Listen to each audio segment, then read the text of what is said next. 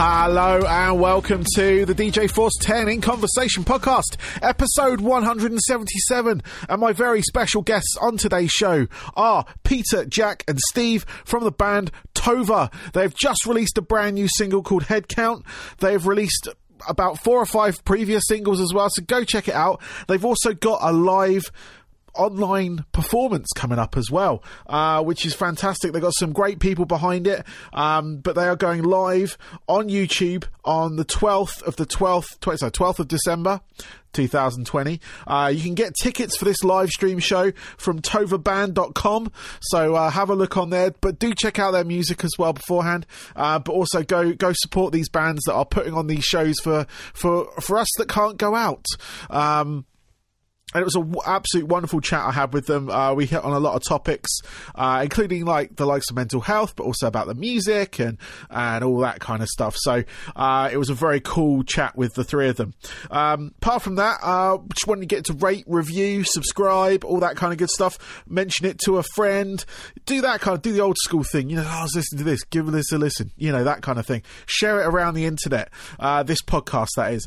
Because like I say, I'm keeping an eye out on the on the ratings and reviews and like reviews that people are leaving, and I'm just wanting to get more of that kind of momentum going, because it is kind of picking up now, getting more subscribers on YouTube and followers on Spotify and all that kind of good stuff, so I'm just looking to get those ratings and reviews in, which would be absolutely awesome if you could do that for me.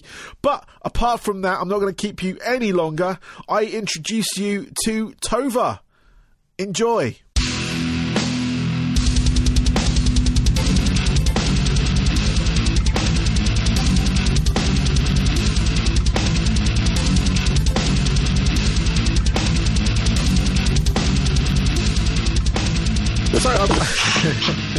So I'd like to welcome to the show today, I have Peter, Jack and Steve from the band Tova. Welcome, guys.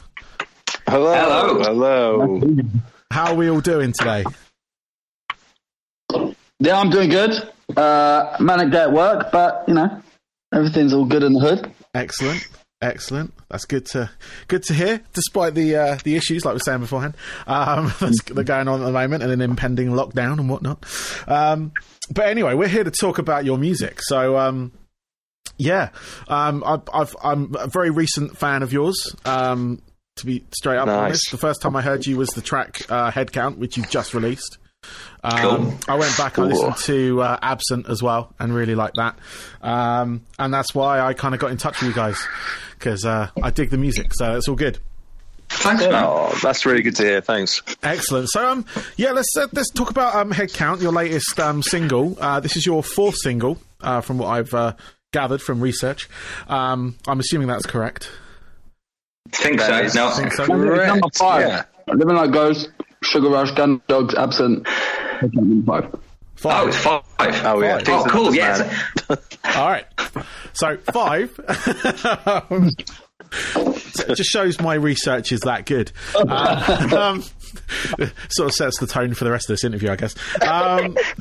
It's all good. But yeah, no, I really enjoyed Headcount. It had a real kind of like I don't know, kind of vibe from back when for me, a bit like Censor and Asian Dub Foundation, stuff like that from sort of back when. And it kind of obviously has. For me, I'm just going through what I've got from it. It's like Enter Shikari, which I think was mentioned in a press release that I got sent. But you've got, got Hacktivist as well. It's got a bit of that in there. And I was just sort of like wondering where you guys sort of like where you lie with your sort of like influences and stuff, because I can hear quite a few things going on. But where do you guys come to that? That's really cool, man. I'm really glad that you've kind of like pulled some slightly more like old school references from it. We, funnily enough, started writing it because of it started as a bit of a joke, actually. Okay. Me, myself, Jack, and Pete watched about 2 hours of Corrupt FM doing a BBC Radio 1 takeover. Yeah. And after those 2 hours, I think Pete went outside and shotgunned a few beers, and we thought, wouldn't it be really funny if we wrote a garage song and then replaced all of the garage influences with guitar? And that's how it started. Okay. And it grew from there, and it went from something we did essentially to make ourselves laugh, and we did it, and we ended up laughing simply because we thought it was so good. We were like, we've never heard a band do this. I mean, we have influences from, of course, from Enter Shikari. We've had a few people mention Hacktivist, which I used to listen to a fair few years ago.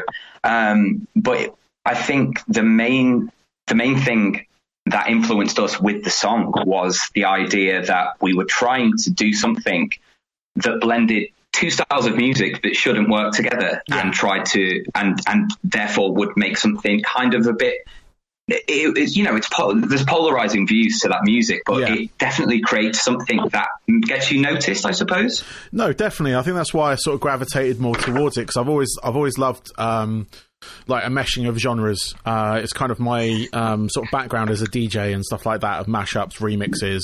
I was a scratch DJ in a new metal band, so I had that kind of hip hop influence with metal and stuff. That's so sick. So it's just stuff like that I've always loved, and I can hear the garage stuff in there as well, which is really cool, because it's like it's one of those like those, I love when genres that are sort of natural enemies, if you will. Yeah. Like when it shouldn't work, but it does. Yeah, exactly. It's like, the sort of like heavy metal and dance and electronic dance music and like back in the day of like rocks and mods and all that kind of stuff. And I've always loved when someone just goes, what, fuck this. Oof, there you go, it's together. And that's what I've really liked about your sound. It's just that meshing of different genres and different influences, and it, I just thought it was really cool. And you guys have kind of come out the blue on me on this front, and I was just sort of, what I'd like to get as well for my listeners and stuff is your sort of like origin story, if you will, because I know you're relatively sort of recent within the last couple of years. I think you've been around, is it since 2018? And I was just sort of wondering if I can get some of that sort of origin story. Of course, man. I'll grab this one, because I started it with Ben, who's the keyboard player in the band. Cool. Essentially, myself and Steve and Pete have all toured together for quite a long time. Pete was our tour manager in a band myself and Steve were in. Cool. I played guitar, he played drums. And when that finished, I wanted to try something completely different that didn't really have any kind of like genre boundaries, essentially. Yep. It started essentially because I suffer with depression and quite bad anxiety, and have done for quite a long time. And I wanted to create something that gave me an outlet, because I was very lost without doing music. For the few months that I wasn't in a band, I felt completely out of touch. And so I started this and wrote a song with Ben in a flat in West London, which has now been demolished. And 7 weeks later, Steve came in and played drums on that track in secret, because he was still in the other band, but now the cat's out of the bag. On them. Yeah, we asked Pete to join in the Chicken Cottage, and he said no. Yeah, I said no. And then about 8 months later, I was like, man, I really miss being in a band. Yeah, all right, okay, I'll join. Yeah, I'll just settle for that. That's fine. Yeah. Nice. And then, and then what happened basically was that we met our management essentially by, went to a BBC Introducing event, went in through the artist area because we didn't want to go through the other area, and just kind of blacked our way in, and handed in a USB stick to Steve Lamac, which had a playing card attached to it with our band name written on it.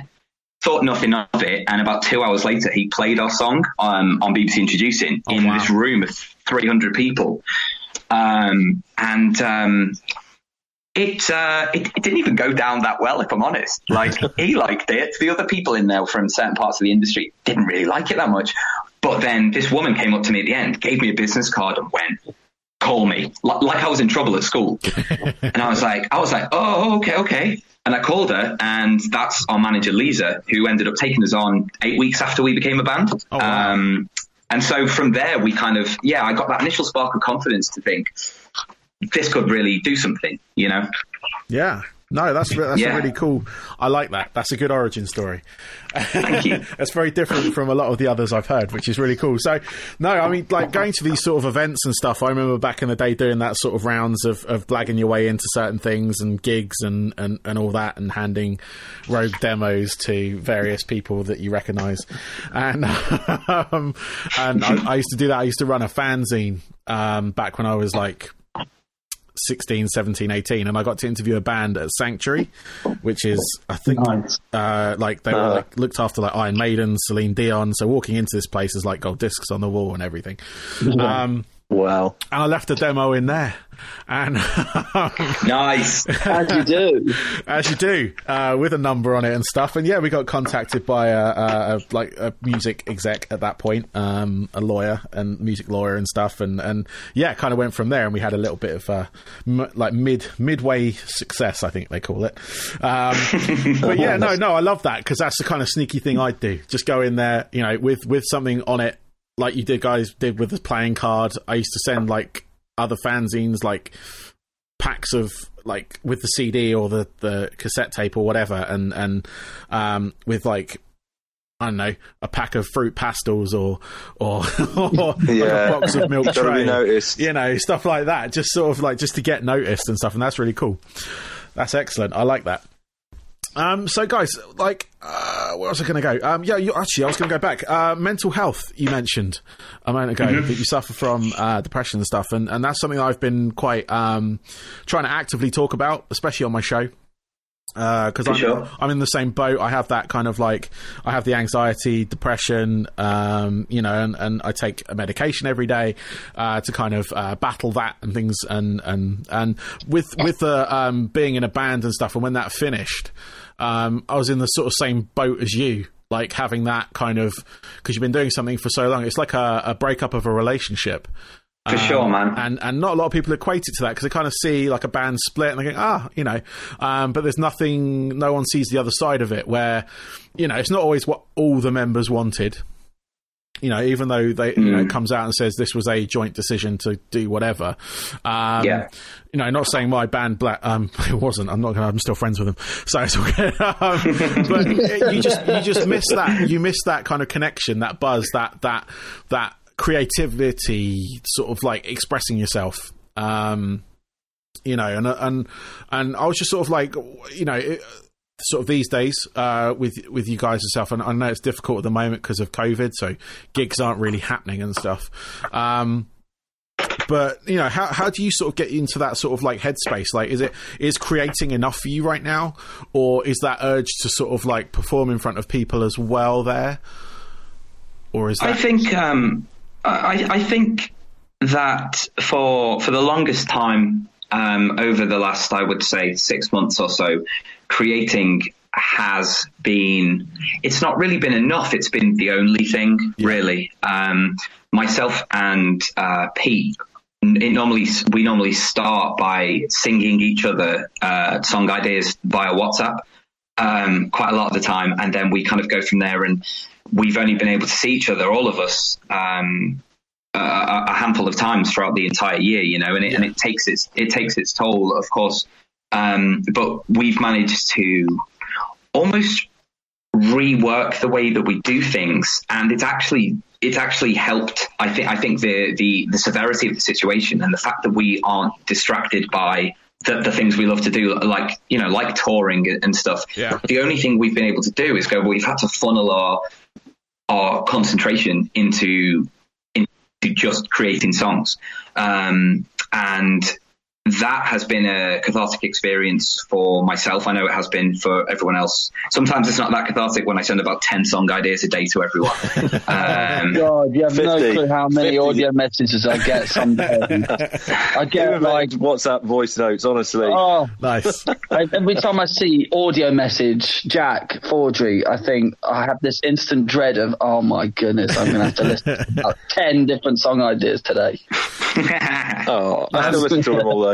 No, that's really cool. I was like I don't ignore. I was discussing with someone ages ago, actually. Someone should release a lot of bands like music memos. Oh, God. You know, just like those working ideas and sort of getting into that sort of like, you know, where those songs come from a bit. But if anyone... Dude, becomes, I'd love to do that. You know, there's like 150 different ideas coming out that we'd be able to have by the end of that. Just in like a month. Yeah. We have them all saved on our computer, and we've had... I think it's coming up to about 150 different ideas we've written since the lockdown started. Oh, wow. And it's just, for me, it's a constant distraction. And it's especially the best thing for me, honestly, is plugging in headphones and just messing around with things that come from, like we said before, things that come from different genres. And the best thing about working... The best thing about working with your best friends, I think, is that you can be really brutally honest with stuff. And me and Pete argue like we're brothers all the time, constantly. But it always helps create the best music, because there's never a point where we kind of bite our tongues. You know, I think being polite is just a fancy way of lying, you know, or not telling the truth. Like I think me and Jack, me and you, we've learned, we've all learned from previous bands that you just got to put it all on the table and just be honest with each other. You know, don't be a dick to each other. Yeah. But you'll get to the end result a lot quicker if you just be honest and communicate, rather than, you know, kind of going off in a huff or anything like that. So we work very well, the four of us, just because we just act like children and just tell each other what we think and just have a laugh doing it. Don't take ourselves too seriously, really. Yeah, no, that's really cool. It's the kind of thing I have with it's called fearless feedback, where if I'm working with a collective of people, I always say to them, look, if there's anything you want to say, don't feel like you're going to hurt my feelings or anything like that. If you feel you've got something to, you know, add to this, or if you don't like something, let us know, because otherwise you end up, like you say, you can end up with a lot of tension between you guys. And obviously you guys know each other really well on that front, and you've got that connection where you can just go, you know what, that doesn't work, let's do this, or, you know, that is just plain shit, but we're going to do this. You know? Yeah, for sure. We've done, we've 48 hours at some point where we've been working on stuff. We wrote a song the other week. We sent it over to, Steve wasn't with us at that point, and we sent him over about 10 different ideas. He sent over loads of different notes about it. 2 days in the house with the lads. It took me about 3 hours to get there. And after the 2 days, Pete was like, I don't know if this is working. And I was like, I'm really glad you said that, because it just isn't. And sometimes you have to be honest with it. And, you know, we've written other songs that are due to come out next year that we've written within 5 minutes. We wrote Gun Dogs in 5 minutes, which was the first like proper single we put out, apart from the warm up ones, you know. Yeah. We wrote that in 5 minutes, and we actually have the phone recording of that 5 minutes, and it's exactly as it is on the. It's literally like 99.9% exactly how it turned out on the record, which is an amazing feeling to just do that, and actually a jam becomes a finished single, you know, that goes on Kerrang and things like that. So, like, that was ace. Yeah. No, you must have something, guys. Yeah, so there's something there for you guys. It's good. It's good. So you mentioned there you've got a bunch of, like, songs kind of almost ready to release. Are you continuing the sort of, like, single releases, or are you going to sort of, like, combine them all for an EP or an album or anything like that? Pete? Yeah, so the plan is to pretty much, I think it's release 2 or 3 more singles, with the intention of then releasing an EP, which will have probably 4 or 5 songs on it, next year, towards the end of next year. Okay. We're going to try and stagger those releases out, so hopefully that people start picking up our music a bit more and start understanding what we're about and why we're creating the music that we do. Yeah, we kind of wanted to bide our time before doing like an EP or thing like that. I think with the whole single thing has worked kind of really well in lockdown, because we can focus on literally one song entity at a time and give it the, you know, the full attention it deserves. And actually we've just worked on things like radio and actual, you know, things that rather than touring, we've worked on radio and social media. So actually it's been, you know, bit of a positive maybe this year, but not sure, man. It's really kind of giving, I've always thought the sort of like digital release like platform has always been a level playing field for every artist, And then it's down to the promotion that you kind of put behind it. With COVID and all that kind of crap, it's really has leveled that off completely. So there are a lot of bands that are kind of thriving on this. I think I did a whole ton of podcasts during the first lockdown. I think I talked to 52 different bands. And like was releasing stuff every day, and that was my output for that was, along with trying to work. But but no, just sort of like what I got the initial sort of like plan, like people going through that was kind of trying to build a plane in flight was the sort of like analogy that came up a lot, because a lot of bands didn't really recognize what they had to do or to, you know, to get noticed now. A lot of them could ride on doing tours because they're hell of a live band, but have always kind of like not done so many interviews or not done so much online work for the band. Yeah, I think changing our focus on what it used to be with, you know, doing live shows or trying to get people involved that way and spreading word of mouth that way. We've been able to change our focus through what's happened this year to social media or to radio play, and from that, I think I'm not 100% sure, but I'm pretty certain we've gained more fans during lockdown when no one's able to go out and listen to new music live than we did before lockdown. So and that's just from us purely changing focus of where we have to look to for new fans and to try and help people listen to new music. Yeah, I think that's been the key as well. Like I've actually had more time to listen to stuff, which has been brilliant, because I get a lot of like promo shots every day, and you know, not everything gets my full attention, but with lockdown initially I got to listen to everything in its entirety, whether it was an album, a single, an EP or whatever, and that's been something I kept going since, because obviously everything kind of went back to, I want to say normal, but I went back to work. And, you know, kids went back to school and all that kind of stuff. So, you know, it did go back to some kind of normality. But I've kept that discipline of listening to everything that I get sent, like in its entirety. So that's what I think from a consumer point of view, I think that's been like the actual, like one of the positives out of this thing, that people are actually sitting down and listening to music again. Yeah. And remembering what's important. Exactly. Yeah, and just slowing the fuck down a bit. You know what I mean? Exactly. Yeah, man. Exactly. I think there is a. I think that there has been, prior to the lockdown, there is almost a death of the attention span, and I think that. That's the name of our album, by the way. as we're writing it out, we just forgot what we were doing and put it down. There has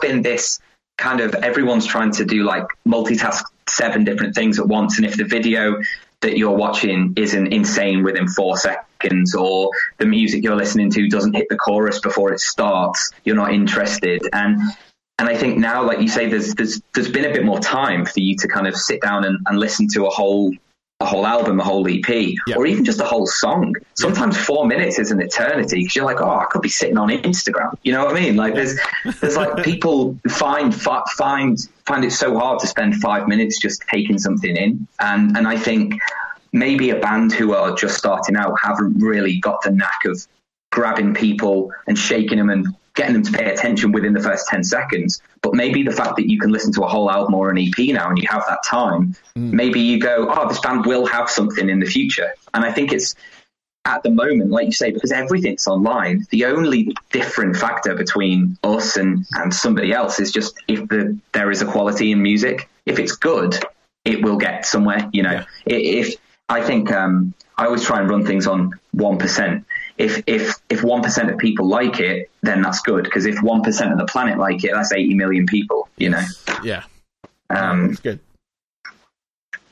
No, definitely. Good maths as well. Yeah, good maths. Quick maths. Thank you very much. Yeah, cause I was going to say, because like, that attention span thing is definitely something that I sort of suffered from, because I used to be able to listen to albums like fully, like from start to finish, there'd be some like albums that I wouldn't interrupt. I just let them play through.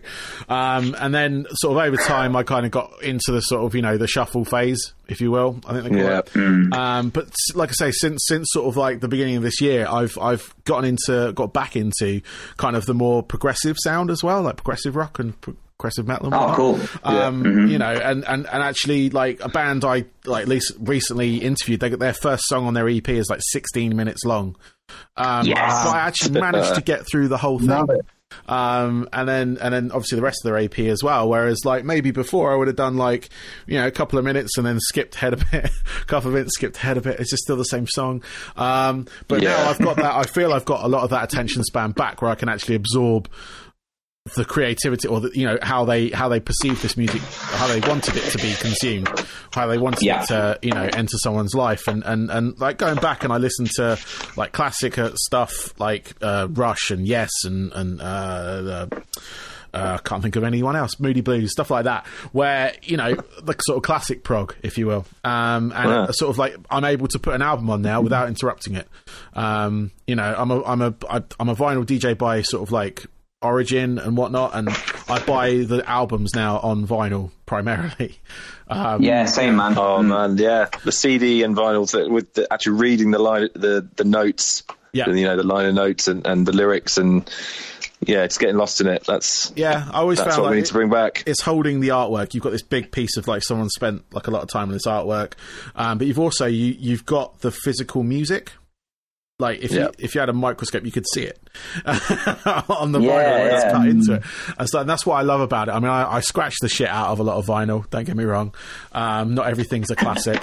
But, you know, I buy... You know, I've got the latest Shikari album on vinyl. I've got the latest... I just received today the reissue. I don't know if you know the band Earth Tone 9.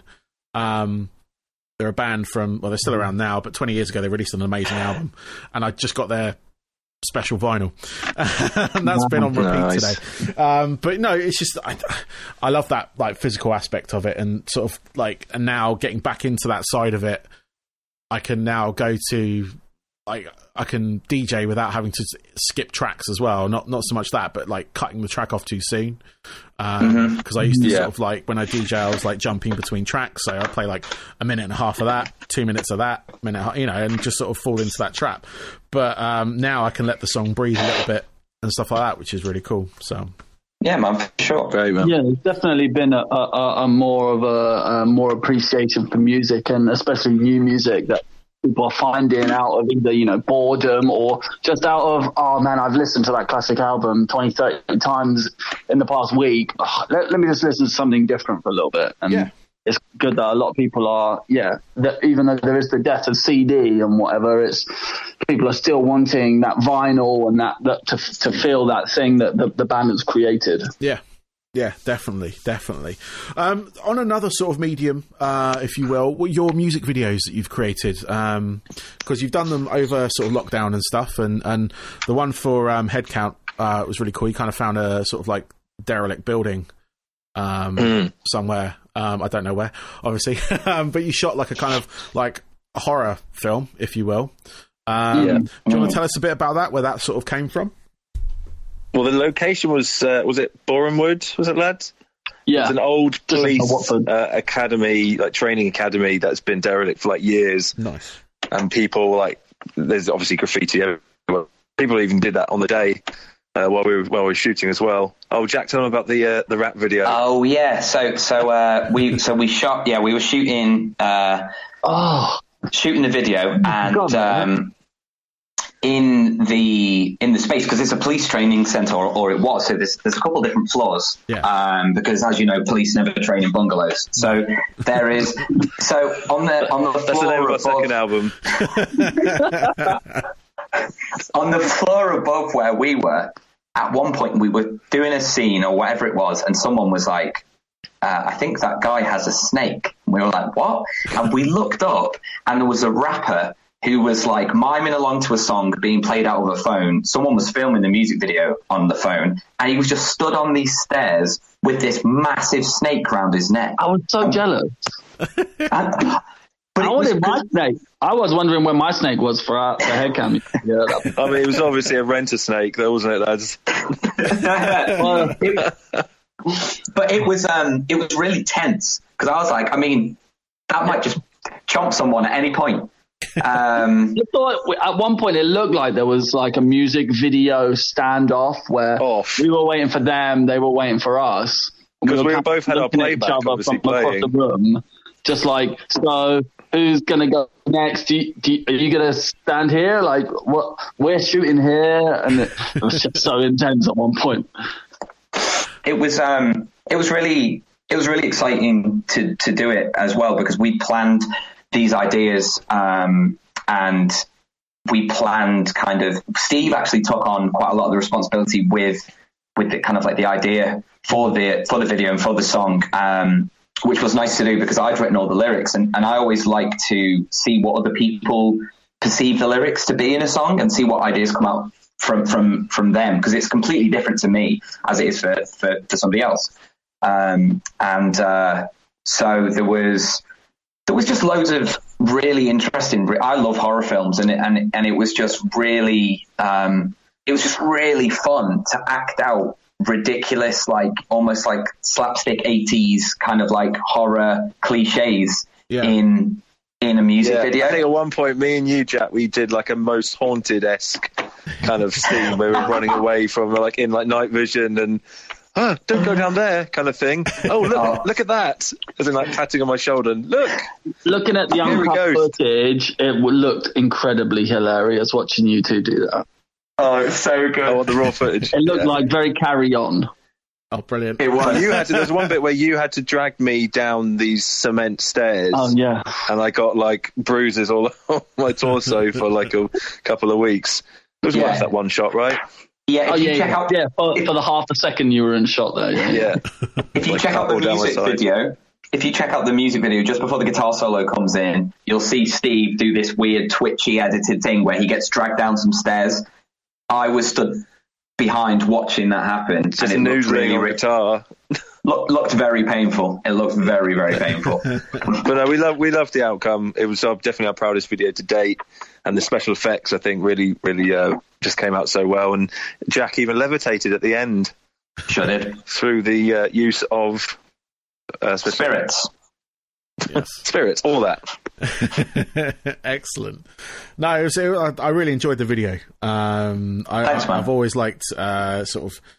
It had that kind of raw-esque side to it, which I really like in a lot of video. It wasn't like... I don't know. I guess, you know, it hasn't got that, you know, mainstream polish to it. And I really sort of like, and I love like that urban exploration thing as well, where you found this building. And obviously if it was an old police kind of like training center, that's really cool. No, that's really cool. Guys, I've got a couple of questions left for you. If that's all right, and I can let you get on with the rest of your evening and stuff if you've got anything planned. But one thing I just want to ask, like going sort of like into the future here, obviously you've got a couple of, like you said, you've already mentioned you've got a couple of singles. Are you doing anything else sort of like online for the sort of fan base you're building? Are you doing any kind of like, I don't know, performances or have you got the opportunity to do that? We have a really big... performance that is going to be premiered on December the 12th, and it's going to be via our YouTube page. You'll be able to buy tickets for it online this week, actually. We're collaborating with a company called Cyan Limited. They do the lighting for like Bring Me The Horizon, Youngblood, Tyler the Creator. Nice. And so we've kind of got the help of the Arts Council. We've got Arts Council funding for this performance, and it's in this massive warehouse space that they've created. They've created like a streaming almost venue. So we've got access to all of the best, essentially the world's best kind of like lighting rigs for this performance. We are going to be having a variety of like costume elements from different videos that we've done. We're going to be performing songs from the very first song we've written and recorded that went on to BBC, up to the songs that we've had on Kerrang. And there's also going to be a bunch of new songs that no one's heard. Half the set is completely unreleased music. Wow. And that's going to go out on December the 12th. And you can get tickets for it online. And you'll also have an option to be able to buy it and then have it downloaded. So it's going to be, for us, it's I feel like it's definitely going to be the thing that puts a stamp on our career and kind of says, you know, here we are, yeah. Like, this is where we're heading, because of the set that we have prepared. We've got it all together just before lockdown, fortunately enough. But it's, I think I can speak for all of us really when I say it, we're incredibly proud of it. And it's going to be, yeah, it's going to be amazing. We're calling the performance it because it's based on kind of like my journey through my mental illness, and everyone else's kind of issues and demons that people have. And a lot of the music's almost carrying a narrative where it's following on from that Headcount horror vibe. And it's essentially personifying mental illness through the idea of demons, of supernatural kind of things. Yeah. So we're going to have like a physical theatre actor in the performance as well. And it's going to be really, really cool. So I would definitely check that out on December the 12th. Excellent. No, I'm going to check that out. I will check that out. Awesome. Oh, that sounds really cool. I mean, I love the way like artists like yourselves have kind of found these avenues to kind of still play. There's obviously, like you say, like the venue you've got up is kind of set up as a streaming venue, which is again a great business model for these days. You know, because it's going to be a while before we're sort of back to having crowds, of course, if you will. Yeah. But you know, that sort of thing is really cool. I mean, I've sort of seen it evolve over lockdown. I've seen DJs kind of go to venues where they would play, and they play in front of a camera, and then they stream it live over, you know, whatever format and stuff like that. And now I'm seeing bands do it, like yourself. I think down in Southampton, one of the venues were doing it for a little bit as well. Is it 18? I can't remember the name of the venue. It's a date, but it's a year, I should say. But no, there was a lot of bands that did that. It's like Seething Akira, Bleed Again, and a whole bunch of other bands from that area were doing it, and it was a good experience. And I've just like I noticed as well. I had Nonpoint on the show, and they had a 20th anniversary celebration of one of their albums, and they did this online performance as well, cool. Where they kind of entwined live performance, which they were doing there and then, but they had like vignettes between songs and stuff of like creating of that album and things like that, which is really cool. And just watching this evolve and like watching artists like yourselves get out there still and have that like outlet for you, because it's something that when it's taken away from you like that, it's you know, it's horrible, but there are people thinking outside that box and trying to sort of like get like new ways of getting music out there, for instance, you know, because putting a film out, it's easy. You can kind of get a, you know, I say easy, you can put it on YouTube, or you can, you know, if it's a good film, you can get it on one of the streaming services, or they can adapt to use that. With music, it's a lot more difficult because you're not signed to the same kind of thing. You know, you can get your stuff on the streaming services, but that live element that needs to translate, that people need to see that energy behind it. And I look forward to seeing your performance, because that sounds thank you, man. Cool. Yeah, with all the sort of elements that you were talking about as well. Sounds really cool. Yeah, man, it's going to be I think it's going to be really special for us, and it's going to be the closest thing we will have to performing, but it's entirely separate from a lot of the touring that we've done before. Has been obviously as a very new band, the touring's been quite small, and the idea that we can essentially take our future and present it in a live stream, because this is the type of stuff that we're aiming towards over the next, say, 5 years or something. And the fact that we can showcase this after the first 2 years of being a band is actually thanks to the terrible situation that we found ourselves in, you know? So I'm really looking forward to it. And I'm very proud of the work that's gone into it. And I can't wait for people to see it happen, basically. Yeah, that's awesome. Cool, guys, a couple questions left. What I want to find out, these are kind of my standard sort of like finishing questions, if you will, but what I want to find out from each of you, if you don't mind, is your three albums that you can like pinpoint kind of like the musician that you've become today. So the one that made you want to pick up the instrument, the one that made you want to sing, you know, there can be like old classic albums, there can be like new ones you've just heard and they've kind of inspired you on that front. But I just want to find out what those pivotal albums were for you guys. Yeah. Pete, do you want to go first? Yeah, so one that made me want to pick up an instrument was Rage Against the Machine, Evil Empire. Nice. I'm like Rage Against the Machine's number one fan. I love them to death. I got to see them when they did their comeback gig at Reading in 2009. Yeah. 2008, 2009. Yeah. And I loved it. I was like two or three people deep from the front, right in the center, screaming at Zach De La Rocha, him screaming back at me. I was like, this is the highlight of my life. Nice. And I just wanted to. Yeah, as soon as I heard that album, when I was, like 10, 11 years old, I really just wanted to play music at that point. There's one that's like, the one that made me really want to, so I do some backing vocals in the band, and one album that really made me want to really start singing more, because in a previous band I used to be a screamer. In a band me and Jack used to be in together. Okay. We were children. What was that? I said we were children in that band. Yeah, we were children, yeah. But one that really made me want to start, singing and taking music quite seriously was I Like It When You Sleep by the 1975. Cool. I just love a lot of the melodies in it, and a lot of the stuff in there is just really quite nice, and a lot of the subject matters really connected with me when they first released it. It just sounded really, really nice. Cool. But then obviously a lot of music that really inspires me in general is most Bring Me The Horizon releases or Enter Shikari releases. I'm always staying up late for when they say they've released it. And I'll be the first person to listen to it on Spotify or, something like that. Nice. I can't get enough of it. How did you like the new Bring Me The Horizon EP? I love it. Cool. Same.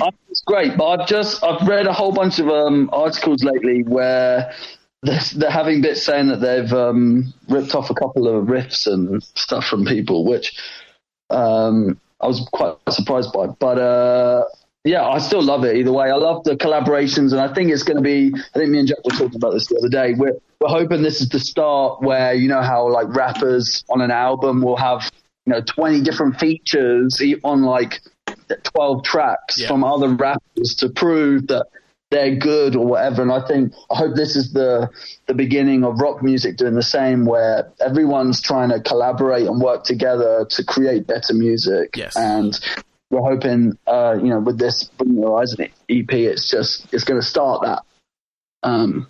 And if anyone like Frank Carter wants to come and feature on it, sing with us, I'm more than happy. Ollie Sykes, come over. I have no problem. I'm not going to say no. You stay on my sofa. It's fine. yeah. Same. After lockdown. No, it's awesome. That's why I got away from that Bring Me The Horizon new EP, was that collaboration element to it, which was it's been a while since I've heard an album that had that sort of like, especially with a single artist having that many guests on it, apart from like Max Cavalera, who tends to bring in a lot of people into the Soulfly albums and stuff like that. But, and like the sort of like forced collaborations, I suppose, of like movie soundtracks, Spawn and Judgment Night are the sort of like pinnacle of those. But no, that's what I got from it. It's like, especially when it's like you've got obviously sort of the new element of rock and metal out there as well, with like Youngblood obviously, you got the sort of like veteran. It's really weird saying that about Amy Lee on there, and like baby metal and stuff like that as well. Which was I love that Kingslayer track. It was, and it's such a great track. And it's also with bands like Bring Me The Horizon and Shikari, it's kind of just proving that you don't have to follow a single formula all the time to create hit songs or really great songs or really great albums. You can pretty much do whatever the fuck you want, and as long as it's good music, it's going to come across and fans are going to like it. Yeah, definitely. Cool. Who was next?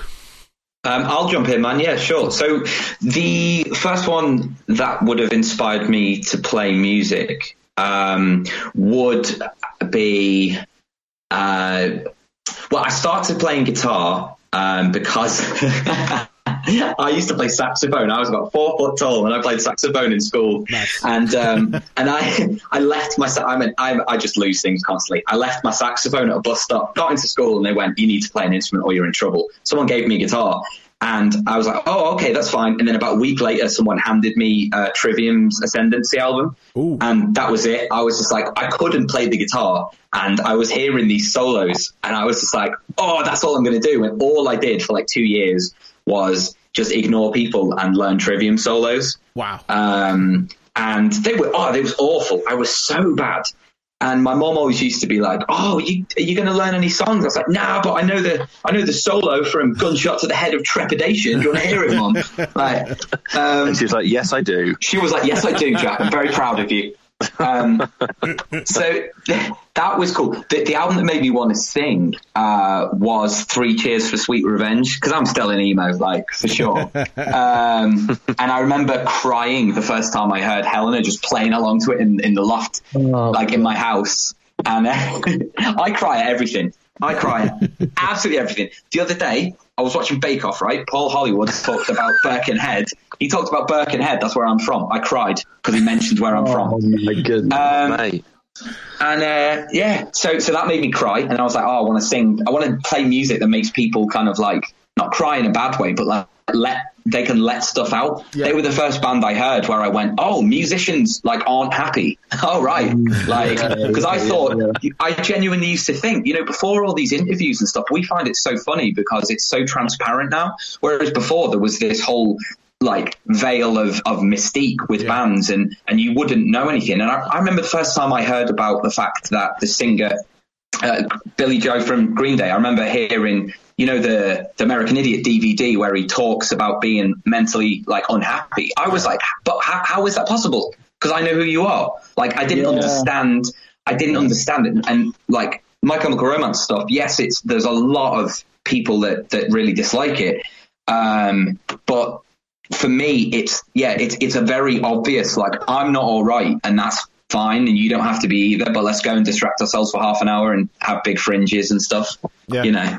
What was the third one? There was the Inspire You to Sing, and then I can't remember what you said. Just anything, really. Like a pivotal album for you. Take to the Skies, I think, Shikari. Nice. Because I think Enter Shikari, for me and Pete, you should see his room in his house. It's just Shikari stuff all over the walls. I fanboy quite a lot when I listen. I'm a fanboy of music, and I can't get enough of a band when I start listening to them. Basically, nice. Yeah, just that album made me. You're definitely the biggest fanboy of. Like, you know so much. You got your tastes. It's just insane. Like those just driving us on tour. I remember back. It's an addiction. It's an addiction. I'd be like, what the hell is this? And then you'd go completely like full circle and do something like Britney Spears is like first demo. I know every single word. I know every single word of both tracks. I love it. Who's that rapper, Pete, that you played? We wanted an 18-hour drive on a tour, and I think 6 of the hours he was playing the entire discography of... Who's the guy that does the really, really fast... He's kind of like, Pete, you'll get this, like 90s rapper. He is... Oh, do you know what? Busta Rhymes. Busta Rhymes. There it is. Yeah. Busta Rhymes. Every single song he ever did, including all of his demos, I've heard them all. And it's all the same. And Pete knows every word to every Busta Rhymes song. It's ridiculous. I can't help myself. Steve, before you cut off, it was your the three albums that were turning points for you. Oh my God! All right, so I got into drums about 12 years old, and I was a massive fanboy with like the pop punk stuff, like Blink 182, Green Day. I would just literally just like, I played a bit of guitar then as well. I would just literally, I had to learn that discography like on drums and guitar of like American Idiot, you know, Enema of the State, and then I was like this huge Chili's phase, so I was like I wanted to be Chad Smith. Nice. And I would just drum in my bedroom to like all the Chili Peppers albums, and then like then Rage and Muse and things like that. I was major, like, you know, noughties fan kid. Yeah, it was great. Nice. Any particular albums by those artists that really kind of like, I know you mentioned Enema of the State and American Idiot, Any other sort of, I mean, what was the album that really kind of just got you? Well, for drums wise, definitely Blood Sugar Sex Magic, cool. Chili Peppers, which is just like a phenomenal funk album. Yeah, perfect example of a bassist and a drummer just locking in. And the sound, I just loved the sound of it, and I was just trying to emulate the whole time. And that's how, I tried to just. Chad Smith kind of taught me about just playing for the song and not doing the flashy thing. I can't do the flashy thing on drums. I just gave up then. I was just like, I'm just going to be, solid, no flashy feels, and just kind of lay it down. And that's definitely kind of probably the biggest influence for me was that album. Nice. But yeah, Chili's. Nice. Not to make you jealous, I've done a masterclass with Chad Smith. I used to go to a music school called ACM. It still exists, actually. Right. But years ago, they still do them, I think. But they used to invite alumni back for masterclasses and stuff like that. And Chad Smith was one of the special guests. And being a bass player, it was kind of amazing. I'm not gonna lie. Yeah. It was one of those things where you just you get to be the bass player you want to be. I mean, you watch Flea, and you can see what he does, and it's Chad Smith that really gives him that kind of freedom to be that solid. Yeah, they play off each other. It's insane. It's absolutely insane. And he hits. He's such a hard hitter. People don't really think about that too much. But how hard he's going through skins and skins and skins and sticks every single gig. It's insane. Yeah. I saw a video of his drum tech going through all the gear he goes through in one gig. It's insane. His tuition DVD was really good. Did you ever see that? I did. Him and Flea? No. Oh, yeah. It's super, super cheesy 80s. But as they were back then, you remember all the music videos. They're great, though. They just don't age well. It's hilarious. That's awesome. And going back to Shikari, I had Raoul on the show recently as well, which is really cool. Wow. And one of their another sort of I don't know why I'm bigging myself up with this one, but they supported my band in London, one of their first London shows. Back in the day. Awesome, man. Pre-first album, with their demo EP out and stuff like that. And, it's just little things like that, and it's always nice coming back full circle and speaking to them again, about 20 years later. Watching them sort of skyrocket as well, which was is crazy. But their new album's absolutely phenomenal. I was totally I love it. It's it's amazing. It's really so good. Final question, guys. You've probably had a lot of time for these sort of things, but what are your hobbies away from music? So when you're not doing stuff for Tova, what do you kind of do to either unwind, or have you got any hobbies that you've had for years and years?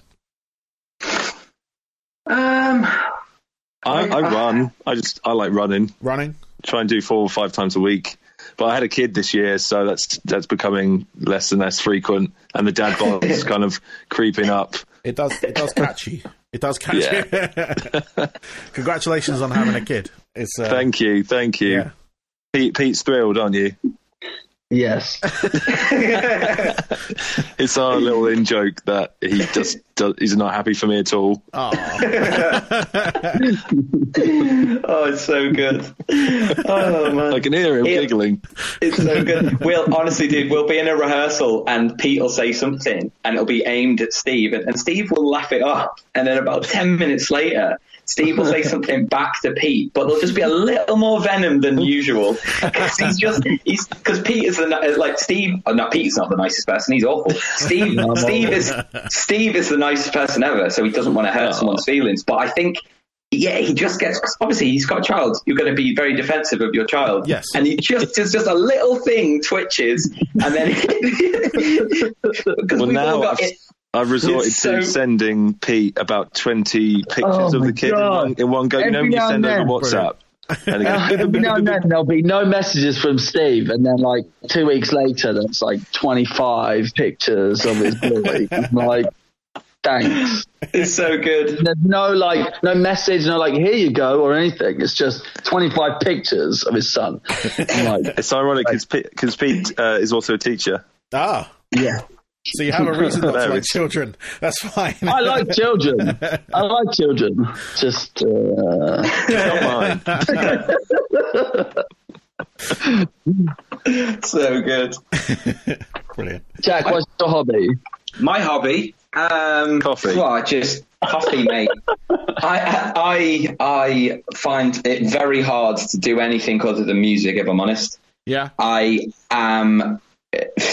The difference, my hobby, it sounds this is really stupid. My hobby is playing the guitar, but it's just I think the hobby combined with my very very constant unemployability has just meant that I play the guitar all the time. Like I've tried to do other things. I honestly have, man, and I've been fired from every job I've ever done in my life, apart from one, and I can't focus on anything else. Like I've got some form of ADHD, and all I do is either write music with the lads, or when I'm not doing that, I sit and play the guitar on the sofa. So you're not going to do the government guidelines of retrain, reboot, something. Oh no! Well, I tried to retrain 8 times before we started this band, and every single time, they told me to. They told me to leave, so I just played the guitar. Yeah. What's your hobby, Pete? I don't think. Do you have any hobbies? I don't. I walk my dog a lot. Yeah, I walk my dog a lot. So walking, and I listen to a shitload of music. Like honestly, if I'm in a place where I can listen to music, I will just listen to new bands, new music. Doesn't matter what genre, nothing. As long as it's new, I'm happy. And I'll give it the time of day and I'll check it out. Yeah. A lot of it's utter shit, but I've listened to it and I'll go, okay, next. Yeah, you've always got the attention for it. I think the thing is that me and Pete aren't, for quite a lot of people, we're not really too palatable a human. So I think we're quite extreme in our personalities. So we kind of find a lot of comfort in just constantly either listening to or making music. And I suppose that's why the band works, because we're always just writing or listening to stuff. Our hobby is music, and we're all best mates. And that's what makes all of this work. It just happens to be turning into a career, you know? Nice. Mm-hmm. Nice. That's very well put. Very well. Thank you. Nice.